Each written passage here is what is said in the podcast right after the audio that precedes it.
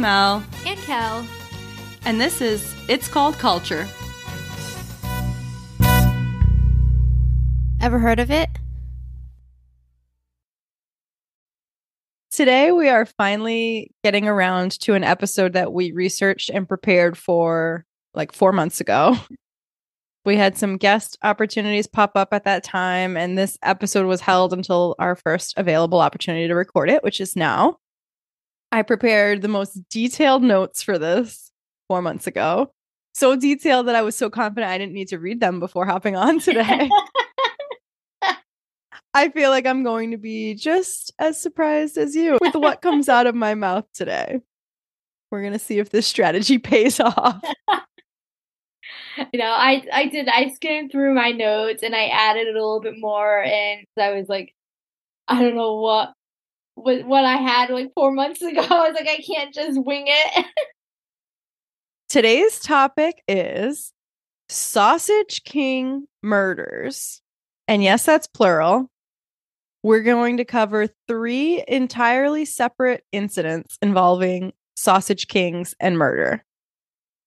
I don't usually have an episode title picked out in advance of recording, but I already know this one's going to be called Chouriços do Diabo. Chouriços from hell, if you didn't understand that. the devil chouriços. yeah. Here's a preview of what we've got for you a fourth generation Portuguese American sausage king in California, a German immigrant sausage king in Chicago, and a Russian sausage king near Moscow. Plot twist one of them is a victim and not a perpetrator. Either way, Kelly, if you ever see a man with the word sausage king in his profile on Bumble, you run. You run far away, far and fast. Damn, these guys don't have the best track record. you're either going to kill or be killed. So something's going to happen. But what they all have in common is sausage and a successful sausage business, somewhat. I didn't see the books, but they've all been coined Sausage King in one way or another. Who coined them? Like, did they coin it themselves, though? One of them made it their like America Online screen name. I, I wish I were joking. I wish I were joking. This is gonna be fun. We're gonna start with the Portuguese one, of course. Portuguese fourth generation. You would think, yay, could be proud, but you know, never the case. so his name is Stuart Charles Alexander. He was an American businessman, political candidate, and you guessed it, murderer. Alexander was the owner of the Santos Linguiça factory in San Leandro, California. In 2004, Alexander was convicted of the murders of three state and USDA meat compliance officials in 2000. Linguiça was a family business which was founded by Alexander's aunt, Pia Santos, which, by the way, I think that name is beautiful. Pia. So cute like Mama Pia. like, like, I love that name. His father owned the factory, and then after the father's death, inherited the Santos factory and proclaimed himself the Sausage King. He proclaimed himself. Just keep that in mind. Alexander's father, Tweety, was well known in the local and national business circles as a successful businessman and was recognized for making really good linguiça sausages. That's always a plus, right, guys? Who doesn't love chouriço? He taught the young Alexander, his son, the business for many years, but Tweety, the father, had little faith that Stuart could run the company. He was verbally abusive to Stuart, often telling him that he would never amount to anything. As a Portuguese dad does. it's true. Portuguese dads and sons don't mix well. According to Alexander's mother, who divorced Tweety when Alexander was young, I think about like 10 or 11, I think I read in another article, Tweety could at times be very demanding with his son and yell at him all the time. The son, Alexander, was described by some people who knew him closely to have a short fuse and to be at times combative. it's, it's so bad because everything I've read about his personality, I'm like, that's every Portuguese man I've ever known. I know, I know. It's sad. It's like I don't want to compare him to Portuguese people. no. One example was Alexander was charged with beating his elderly neighbor after an argument in 1996. When he was younger, he torched like a truck with a child in the car or something like that. I think the kid was all right. So there's a couple of different stories. Uh, so a lot of that came out in the courtroom Yeah. afterwards when they were just trying to like get the backstory. Every shady thing he ever did his entire life was on display in the courtroom. When you're running for an election, they do that too. Like if you're running for like a mayor or whatever. This guy did run for mayor and they did pull run- his dirty laundry, but that's another story. It was also alleged by those who were close to him that Alexander would often keep and show off e- show off emails and letters from the meat compliance officers who he felt were harassing him. These officers were just doing their job, but he felt that was the big that's the big thing about this is he felt that they were harassing him. Right. That these people were stopping from him doing his job. So keep that in mind. He felt harassed. So, because of the so called harassment from the state and inspection officers, Alexander made a bid for San Leandro mayoral office in 1998. Like he just thought that was going to solve all his problems with the regulators. Like I'm just going to run for mayor and these regulators are going to leave my chouriços alone. yep. But because he attacked his elderly neighbor, his campaign failed. Right before we hit record, I was just reading about the elderly the elderly neighbor attack. It was property that was owned by Alexander, but he had like just a mess of garbage and junk, you know, like those yards that you drive by that is just like they got like rotting cars in the front yard and all this yeah. junk piled up in lumber and all that stuff. That's like the Americans' yard. So there was some kind of dispute there like i don't know like the town or the city or something told alexander that he had to clean up his yard and all his garbage because it was a hazard and it was dangerous and i think the neighbor was somehow involved like i don't know if the neighbor had been the one to call the city on him or some shit or like the neighbor was just somehow was like get this eyesore out so the neighbor had gone on a trip to alaska and when he got back he saw alexander like cleaning up the junkyard right and he went up to his roof and took pictures like aerial photos down of him like cleaning up because he just wanted to like document yeah. Make sure that he was doing what the city said he was supposed to do. Yep. this guy's like 75 years old and alexander Yeah. was how old at the time? Like probably like 30 so this neighbor comes down alexander comes to the knocking on the door and like starts a fight with the neighbor over the pictures that he took and like give me those pictures delete those pictures like whatever. Mm-hmm. I mean who knows? This was probably like they were on film just to give you a sense of the time frame of when this was occurring This was in 96 when that argument happened. right like the neighbor was gonna have to go to brooks pharmacy and develop the film. And he got he beat the shit out of him beat the shit out of this 75 year old neighbor gave him a couple of haymakers right to the head. The neighbor immediately called the cops as soon as alexander walked back to his house. And alexander called the cops as soon as he got back to his house. And they both were on the phone with the cops being like like the the 75 year old was like my neighbor just came over here and beat the shit out of me. And alexander was like my neighbor just came over here and beat the shit out of me. And, like they both had the same story to the fucking cops but only one of them had the bruises. And it was it was not the shitty man. The worst thing is he stole the camera too so like he beat the shit out of this guy. He stole the camera. That's the worst thing. Listen, no, okay, listen.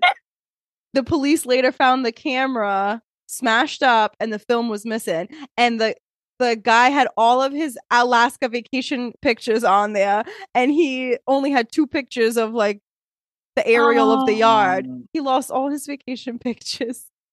Oh, it's so sad. He never getting those back. They're not in the cloud. No, not in 1996. not in a dial-up world. So Oh, he got the crap beaten out of him and he lost his vacay picks. So this is just character development for this guy, the Sausage King. he was basically not a good man. okay, so a little bit of Alexander's personal life. Alexander began a romantic relationship with a woman named Eve Elder. She was a 33 year old insurance claims agent. So, over the course of the relationship with her, Elder allegedly saw signs of resentment and potential violent streak in Alexander, especially when commenting about the inspectors. The couple concocted a series of short stories. They say it's a joke, but you know, it's, it's not a joke, clearly. One titled Sausage Sniffers Found Sauce. It painted a description of the inspectors drowning in vats of secret sauce, quote unquote, secret sauce. He was not secretive. No, he's not because he's got short stories written about it. right. It's not even like a private short story that, like, oh, he wrote that and it was just like hiding in his home. But like, he was going around talking to like everybody he knew and anybody he would pass about how he wanted to shoot and kill these inspectors, right. like, yeah. or put him in the, the vat of secret sauce. the secret sauce. He would just comment to like his workers or to the people who worked at the plant. Mm-hmm. He'd be like, you know, I could just get rid of them and nobody would ever know. I could just put them in that vat over there. So yeah, he did express to numerous of people all the things he could do the inspectors, what he could get away with, how he hated them. He expressed a lot of anger towards them. So there is a lot of witnesses for that. So another former girlfriend of Stuart Alexander was Charlotte Knapp, who had been seeing Alexander on and off up until the time of the murders. She would later testify during the murder trial. Alexander frequently used profanities to describe the inspector and would become confrontational with them or towards anyone else who he deemed as trespassers at his factory. He allegedly occasionally wielded a gun and kept several firearms in his office desk drawer. Over time, Alexander also began to cultivate a contentious relationship with the four inspectors who were regularly assigned to oversee his business operations in terms of cooking temperature, cleanliness, and other health concerns. So, this is what drives me crazy. Alexander felt that the inspectors were harassing him unnecessarily and interfering with the way his sausage was best made and had, had always been made by his family by demanding that his, his linguiça be smoked at 140 degrees Fahrenheit, which was a state and USDA requirement. Alexander, who usually smoked the linguiça at 110 degrees Fahrenheit, feared that the increased cooking temperatures would shrink the sausage, thereby reducing the price at which he could sell them. This motherfucker was cooking his chorizo at 110. USDA requirement in state is 140 degrees Fahrenheit. To me, like if you're cooking it at 110 degrees, is the chorizo even really freaking cooked? If it's supposed to be 140, like you're gonna make people sick. His argument is we've always done it that way. We've been cooking right. like this for 79 years back in the old country. You think we had a thermometer back then? Right. Yeah, I know. He said nobody ever got sick. Leave me alone. Let me cook my chouriço at 110. I feel like a good amount of people maybe would have to get sick from eating the chorizo so that for them to know that was like traced back to chorizo. Like how many things have I eaten that kind of made me sick? How do they how could they narrow it down that it was this man's chorizo that would make people sick? But according to him, no one got sick. But he doesn't know that. Like he doesn't know, and if he knew, he wouldn't give a fuck. Violations included labeling uninspected meat as inspected. Mm-hmm. Homeboy was just walking through the factory with those inspection stickers and just being like, inspected, inspected that's what drives me nuts because I think about like, you know, you order a lot of food online now. Everything's like online and obviously you're buying stuff from store from the groceries. The groceries are getting it from a location and it's just it's just wild that you hear about all these like recalls, even in like dog food, dog food's getting recalls for having like freaking like salmonella, all these other things. It's freaking tranquilizer thing. Like how is it tranquilizing being in dog food?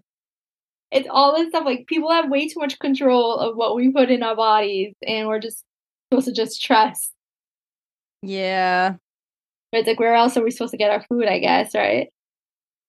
It in my King's Hall.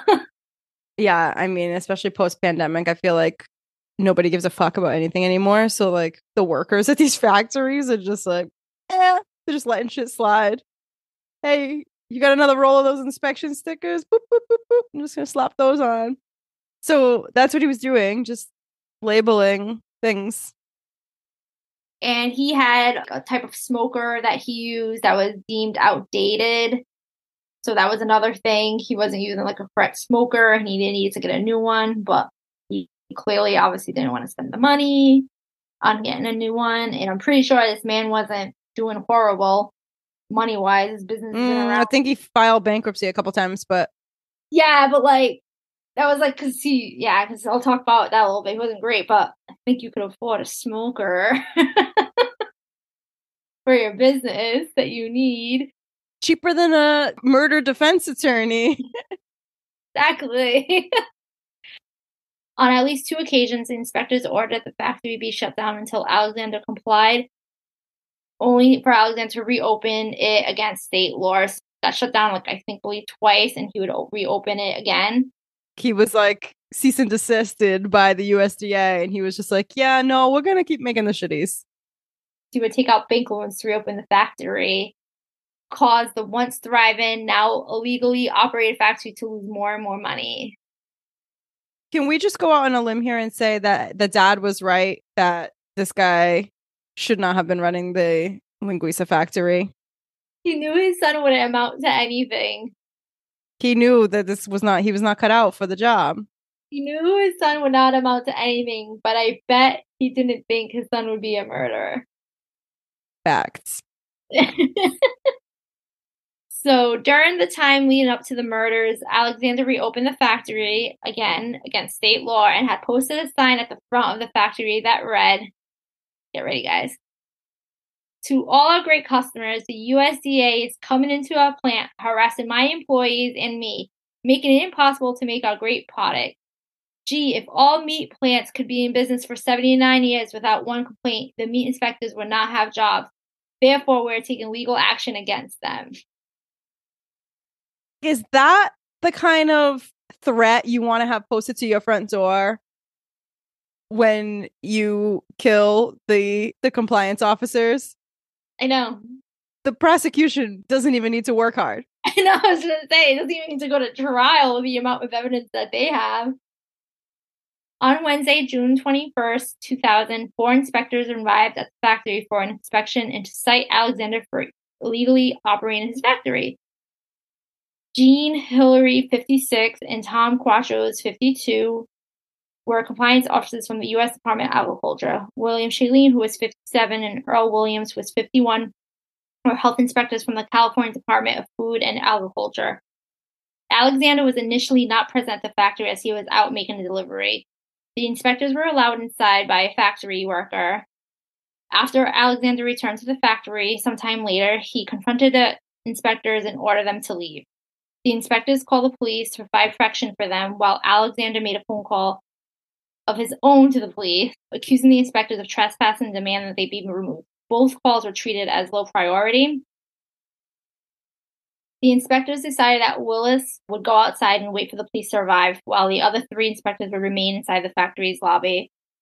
Shortly after Willis stepped outside, Alexander went into his office, retrieved one of his guns from the office drawer, re entered the lobby, and opened fire on Hillery, Quadros, and Shaline. The guy outside heard the gunshots, immediately sprinted away from the factory. Alexander then exited the factory and chased after Willis, firing five shots in Willis' direction, but thankfully he missed. A video recording of Alexander chasing Willis down the street was captured by a nearby business. Willis, who was unharmed, managed to escape into a nearby bank. After Alexander's failed attempt to shoot Willis, he returned to the factory and emptied three more shots into the heads of Hillery, Quadros, and Shaline to make sure that they were dead. Uh, the police soon arrived upon the scene after someone in the bank notified the police department. Upon their arrival, Alexander was standing in front of the factory, admitted to the murders, and ready to be taken into custody. So clarify for me again The police phone calls. So the four inspectors called the cops for like protection because they obviously they knew this guy was insane. So they called the cops for the cops to come to like to be with them, and he also called the cops. So the same situation with the neighbor. The cops didn't take the phone call as anything serious, and it was again like I think like they said it was like low priority, so they never came. So the prosecution team introduced forensic evidence as well as security video from the inside the plant. It recorded the events from the time that the meat inspectors were waiting at the factory lobby for the police, who never came, until the shooting of the inspectors at point blank range. So they have the whole thing. So it's not like a who done it case. It wasn't like did he do it? The case was definitely just to figure out, you know, was there premeditation involved? And I think death penalty was on the table. So like that all had to be sorted out. Alexander pretty much sealed his fate because he had video systems installed in all the rooms in the factory. Do you want to know why he had those videos installed? Yep. His friend or ex girlfriend or whatever it was got called on as a witness in the trial. And she was kind of, she was done with him. She obviously wasn't defending him or anything like that in any way, shape, or form. She said she didn't like him anymore. She said one reason was that he videotaped the two of them one night while they had sex in his office and then showed the videotape to his friends. She said he had assured her that a, a, surveillance camera in his office wasn't working and she hadn't given her permission to tape their lovemaking or show the tape to anyone. He is just trash. She said that when she asked him about it, he said, quote, My parents never showed me any love. What the fuck? That's calming though in a Portuguese household. I know his reason of recording her was because his parents didn't show him any love. He's not checking out. Make it make sense, Snu. He obviously had those cameras for his own benefit, if you will. And then those same cameras are what took him down because the entire thing was recorded from start to finish. Those poor families, I can't imagine having to be in that courtroom and literally watching it on film. These people were just doing their freaking jobs and this fucking guy was pissed. He felt like he was being harassed, which he wasn't. These people were just doing their jobs. It's really, really sad. So the defense attorneys began to prepare Alexander for at least an insanity plea, if not second degree murder defense, in order to protect him from a possible death sentence if he were convicted. They introduced the harassing, quote unquote, harassing emails and official letters made by the inspectors in hopes to show that his act of murder was out of blind rage. Alexander, who had been held without bail since the time of the shootings, pleaded not guilty to first degree murder charges. On October 19, 2004, Alexander was convicted of three counts of first degree murder, making him eligible to receive death penalty. On December 14, 2004, a jury condemned Alexander to death by lethal injection. He was convicted of the murders and sentenced to death on February 15, 2005. While awaiting execution on California's death row, Alexander, who had gained 80 pounds during the four years in custody until his day of execution, began to experience health problems.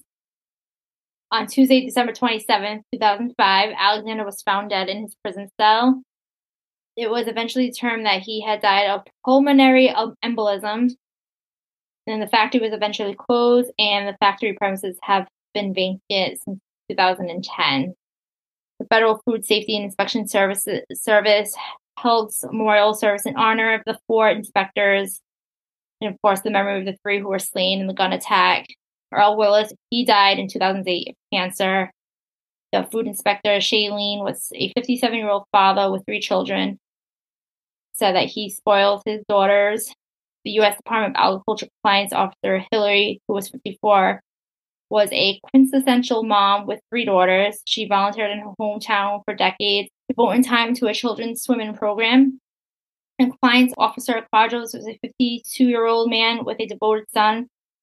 Brother was his best friend. He was a Boston Red Sox fan and he volunteered as a baseball coach. So I wanted to give a little something on them. So that is one of three of the Sausage Kings Okay. I have a couple of miscellaneous things before we get off this guy. Yep. Go for it. Your face right now. You're taking it all in. Well, you just did like such a nice like memorial tribute to the victims, and now I'm just going to go into telling everybody that by the time he was in court, again, his appearance had changed a bunch because he gained 80 pounds like Yeah. very quickly uh, once he was in custody. But he is a dead ringer for Mr. Tuttle from Saved by the Bell. Mr. Tuttle was the one, he was like a music teacher. There's like a scene where Mr. Belding comes in. He's like, and that, Mr. Tuttle, is how you principal. And then Mr. Tuttle replies, like mocking him. He's like, and that, Mr. Tuttle, is how you principal. He does. It's scary how like how much he looks like Mr. Tuttle.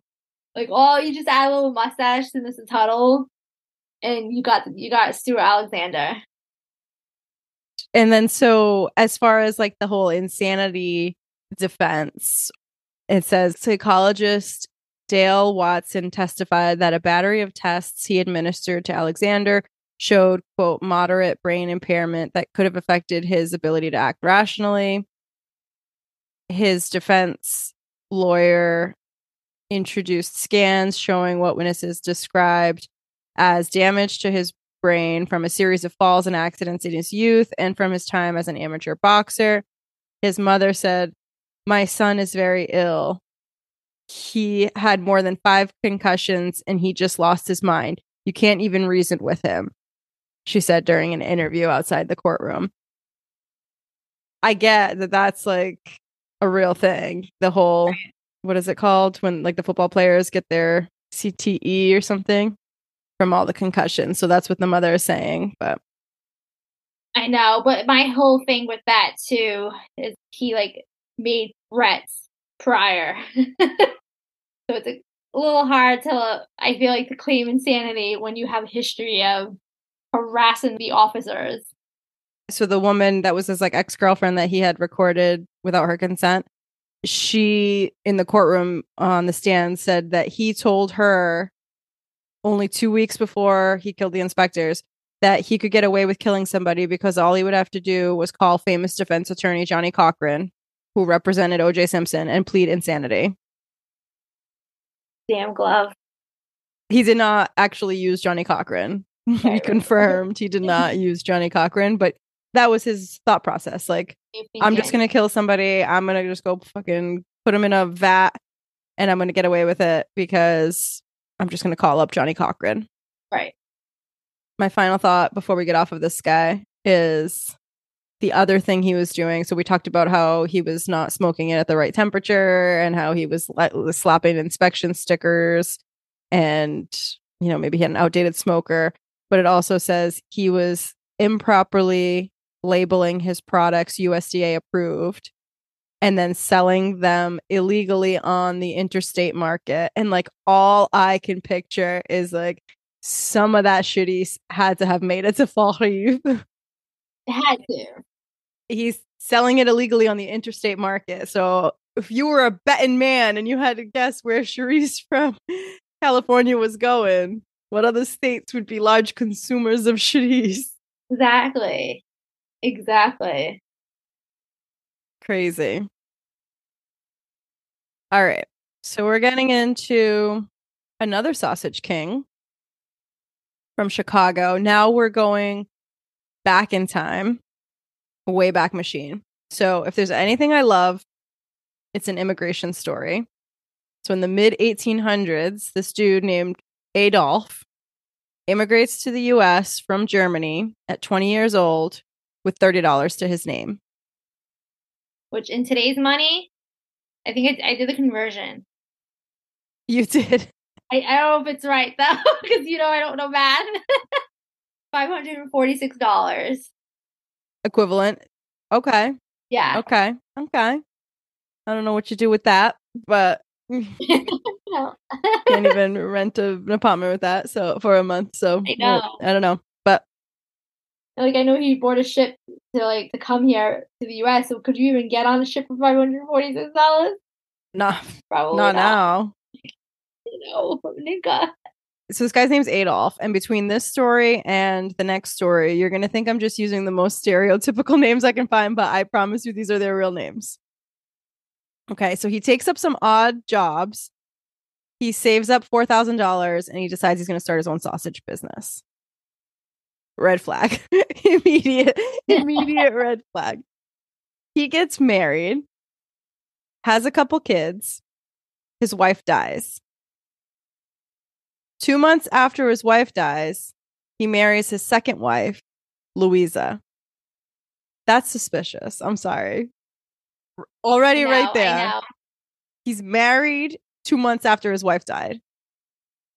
Red flag. Red flag. That's suspicious. That's a red flag for me. Anybody who has more than one wife pass away, yeah. that's suspicious. But anyway, so he he marries his second wife, Louisa. He ends up having four more kids with this second wife. FYI, only three of his six kids lived past the age of two. So I know child mortality was probably higher back then than now, but still something about that ratio just isn't sitting right with my soul. Suspicious. His second wife goes missing.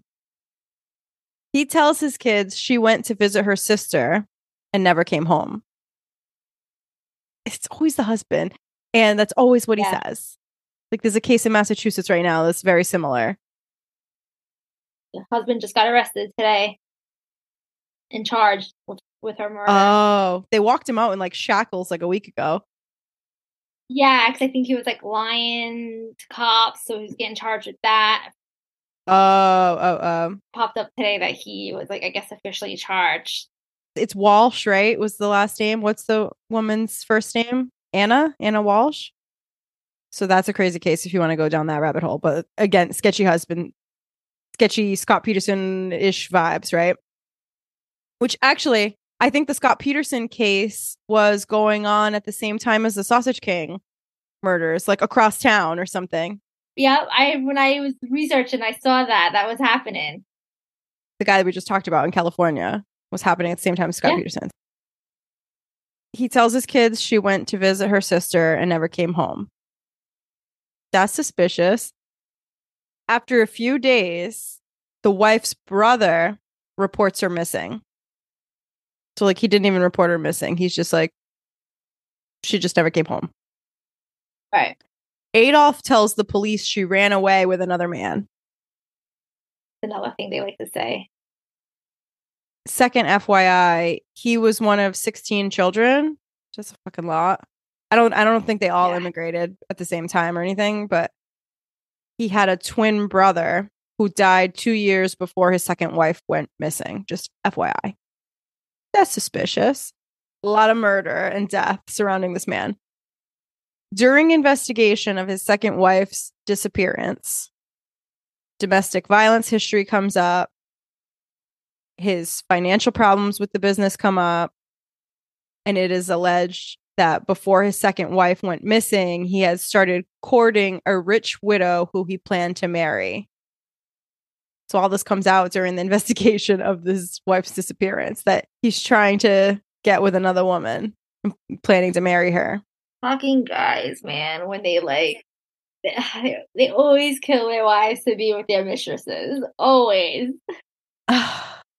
the first wife obvious i mean i don't have details on what happened to the first wife but like he obviously killed her too to be with the second wife right and then he killed the second wife to be with the third wife Yeah, you would think, right? But back then, how uncommon was it? It's not. It wasn't uncommon for like maybe a wife to die or like a husband to die because of like whatever sickness was going on back then.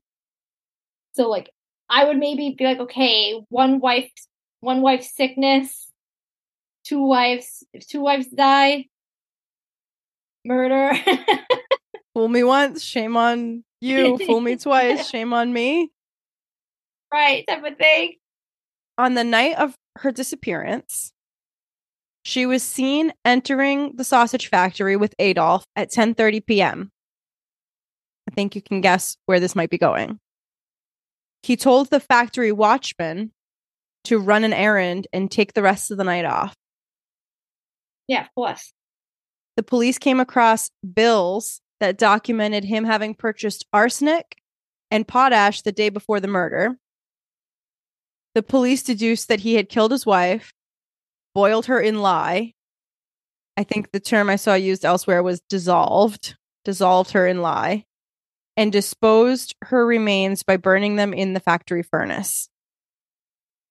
When the police searched the furnace, they found burned scrap sausages and human remains such as bone fragments.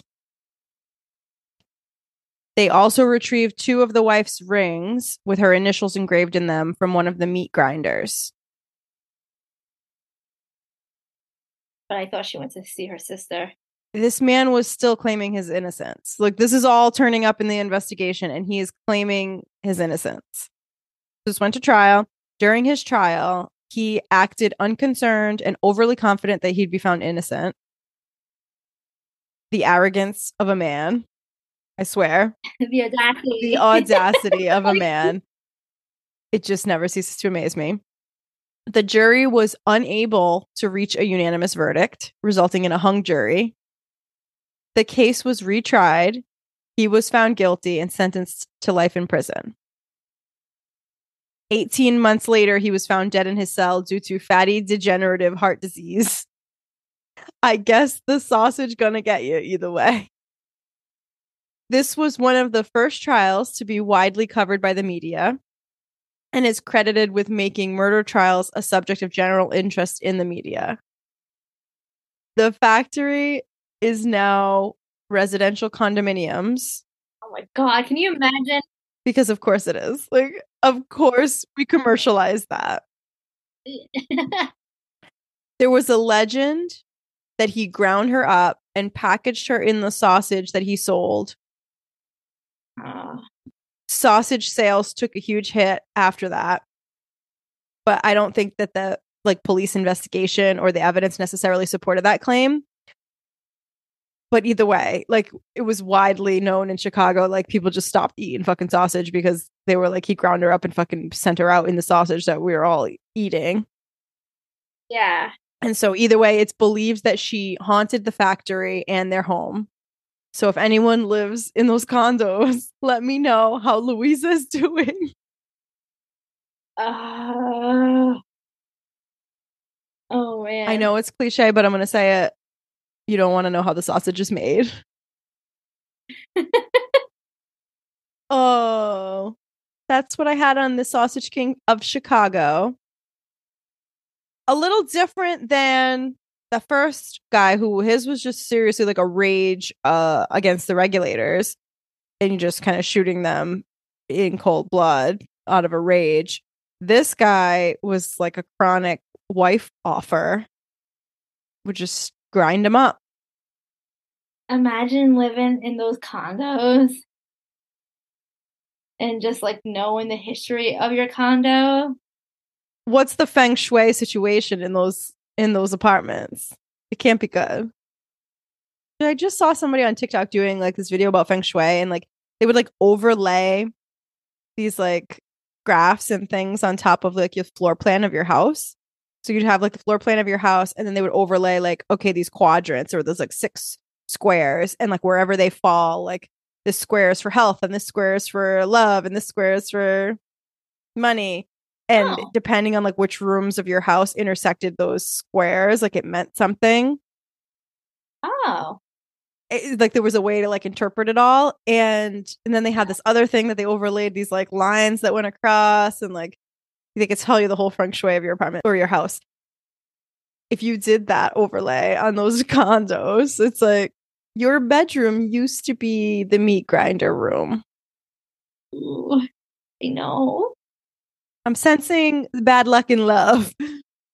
Do you think like Louisa is like walking around the condos trying to find like her murderer husband? Is she looking for the chouriço?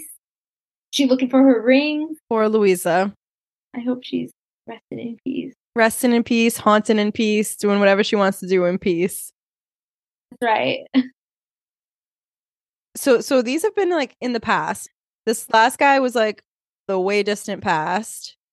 The first guy was early 2000s. This next one is current. It happened in 2020. This one's a, a bit of a journey. It's a bit of a journey. It's a little bit of a twist on the Sausage Kings that you've come to know in this episode. There was a man in Russia. His name was Vladimir. This is why I said I did not make these names up. Okay. Adolf and Vladimir. Vladimir owned numerous meat processing factories and was known as the Sausage King. Much like watching true crime shows, the fact that I'm talking about him in past tense is your first clue. By now, we know where there's meat processing, there's a body. Mm-hmm. This man was in his quote, banya, B A N Y A, the Russian word for sauna. Was in his banya, his sauna. It sounds totally like Portuguese, right? Like I was in my ba- my banya. Yeah. I had to know more. Just come along this rabbit hole with me Okay, I'm here for it. about the banya because I was like, I need to know. Slavic bathhouses resemble saunas with an inner steaming room and an outer changing room, a place where women gave birth and practiced rituals. Imagine giving birth in a sauna. In Slavic mythology, every banya is inhabited by the Slavic bathhouse spirit, Bannik, B A N N I K. He reminds me of your little Icelandic troll guys there. Do you lads? Your Yule lads. He reminds me of your Yule lads. He's described as a wizened little naked man with wild white hair and a long straggly beard, long nails, and hairy hands. He lives behind the stove in the sauna, and his temperament is supposed to be very capricious. Ooh, He likes spying on bathers, particularly undressed women. oh, I was just gonna say he sounds like he's fun, but take that back. Okay. So this is just we're gonna we're gonna circle back to Vladimir in his banya, but this is like the lore and history surrounding the banya. Many accounts also claim that he is a shapeshifter. So this is Bannik, the bathhouse spirit. He's a shapeshifter and can appear as a local person to someone who stumbles across him, or even as a stone or a coal in the oven heating the bathhouse. The third firing, or fourth, depending on tradition, was reserved for the Bannik. So the third time you fire up the the banya is reserved for the Bannik. And given his inclination to invite demons and forest spirits to share his bath, no Christian images were allowed lest they offend the occupants. If disturbed by an intruder while washing, the Bannik might pour boiling water over him or even strangle him. So you don't want to disturb the Bannik while the Bannik is in the banya. okay. There were several rituals performed in order to keep the Bannik happy and peaceful. The most common occurred during the steaming firing that was reserved for the spirit itself, or upon the quitting of the banya for the night. Offerings of fir branches, water, and soap were left, capped by a formal thank you uttered aloud. Thank you, Bannik, for the banya. The Bannik was often blamed for anything that went wrong within the bathhouse. So we're going to get to some murder, murder. And all I got to say is it was the Bannik. Ah, The Bannik was often blamed for anything that went wrong within the bathhouse. So if the structure burned down, which they often did, it was believed that the spirit had been affronted in some way. In order to appease the Bannik upon rebuilding of a banya, a black hen would be suffocated, left unplucked, and buried beneath the building's threshold. okay, so in order to appease the the spirit of the sauna, you suffocate a black hen. don't they know that we are currently going through a bird flu and eggs are expensive? Yeah. So I don't know. Are black hens egg layers? If so, please do not sacrifice it to the Bannik because the egg prices are outrageous. Outrageous. Okay. So the people performing this ritual would end it by bowing and backing away from the threshold while reciting appropriate incantations. So you start chanting. Not scary at all. The banya was considered unclean or a place of possible spiritual danger. Despite this, most births occurred inside the banya. And it was believed that the Bannik was not truly happy or settled unless a child was born within his domain. The Bannik had the ability to predict the future. One consulted him by standing with one's back exposed in the half open door of the bath. The Bannik would gently stroke one's back if all boded well, but if trouble lay ahead, he would strike with his claws. Interesting. We won't even get into uh, any other cultures' versions of banyas because I started reading about Roman bathhouses, and honestly, that's a whole other episode. okay, so we're going back to Vladimir. Okay. He's in his banya with his wife. Masked men enter and tie them up and demand money. Oh no. right there, he must be thinking he somehow pissed off the Bannik. The wife apparently manages to get free. She escapes through a window and calls police from the neighbor's house. Police arrive and find the man deceased by a crossbow. He was shot with a crossbow. Oh The robbers escaped in the victim's car. A suspect was eventually taken into custody. While they go to do a search of a home associated with the suspect, oh, I don't know, they find a random elderly man in there handcuffed to a bed who was being extorted to sign over the lease on his apartment to these criminal murderers. What? What the fuck? You're the police, you're following a lead. You have a suspect in this murder. This guy was just shot with a crossbow in his banya. And you get to the suspect's house, and the only thing you find there is an elderly man tied up to the bed being extorted for the lease on his apartment. That's when I'd be like, I think I'm done working. it's time to go home. I think I quit. Yeah. Oh, and by the way, Vladimir's son died in a motorcycle accident the year before, and to me, it just it all stinks, all of it. I don't know what happened to the rest of the people involved, but his accused killer was being detained, right? He escapes from a pretrial detention center, according to the Moscow Times. He was recaptured after he showed up on the city's facial recognition surveillance cameras. Like he escaped from prison. This guy escaped from prison after he got caught. And they caught him like, you know, did you ever watch that show Person of Interest? Yes. Where Yeah. they would just do everything with the surveillance cameras. Yeah. They did facial recognition off the surveillance cameras and found him and caught him, recaptured him. Oh, shit. Oh, and Vladimir's wife, she was actually his quote, civil partner, former mistress, and company board member. Before he was killed, he went through a public, messy divorce with his ex wife, and the killer happens to be a close acquaintance of hers. Stop. Ah, Stop. You cannot make this stuff up. You this is a movie. That's a movie. I just explained to you the plot of the movie. It's not, but it is. right. No, that is a movie. Crazy, right? So I don't even know where to go from here. That's that's all I got. Mic drop, that's the end. We're done. We're going into mental health segment. Oh, shit. it was a wild ride of sausage, sausage king. And who would have thought how many sausage kings there are? And it's like oh, so many. I think like every sausage person considers themselves the king. The downfall is calling yourself the king. Yeah. You can't call yourself the sausage king. It needs to not be your AOL screen name. That was the first guy. Was it? Yeah. Oh, I didn't notice that. No, I didn't see that. My guy. He called his friend from prison on a recorded line after he got arrested and said, I need you to clear my America Online account.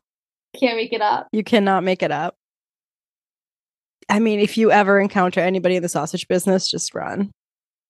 Don't swipe right on them. No. Swipe left. But my my mother-in-law did just purchase a sauna, so I am I'm very intrigued. I'll have to ask her if she has done a sacrifice to the Bannik yet. I love that. I love like mythical creatures and stories. So into it. So we're gonna have to check it out. I just can't believe it's like people believe that shit enough to like go fucking kill a hen. It's Mhm. crazy. It's all fun and games until you're burying a hen under there. It, I feel like it doesn't take much for people to believe in something like, like look at like religion, cults. There's so many different cults. So it's like it doesn't take much. I feel to make you believe in something. I guess you don't need that much evidence or prove that this per- that this creature is real, right? You need no evidence at all because there's no evidence. Oh. Like people believe in aliens when there actually hasn't been like Oh, Uh, I'm I believe well- in aliens, so I do too. I believe in aliens. I believe in Bigfoot. I believe in all. the Bridgewater Triangle. There's a lot of shit in there. I believe in all. I just read something like this week that like I didn't click on it. I only saw the headline, so I'll confess, but it said something like scientists discover a second earth. Like it was like another Oh yes, I saw that something too, but I didn't click on it either. like it was like uh, some other like habitable or potentially habitable planet or something. I don't know. The fact that in all the freaking galaxies and universes and whatever that we think we're the only fucking dot in the sky that has life on it, like that's kind of crazy, right?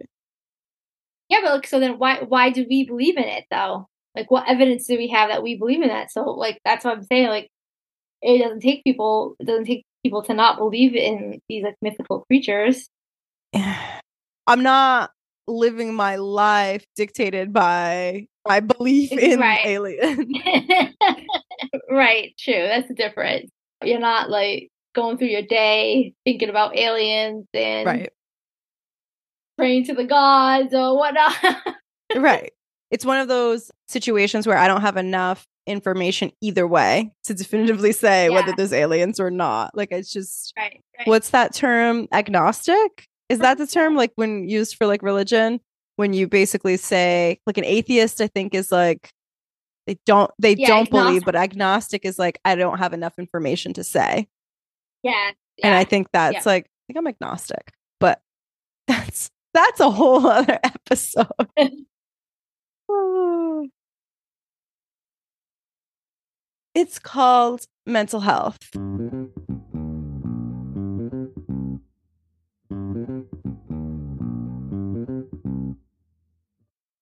We're going to get into our it's called mental health segment.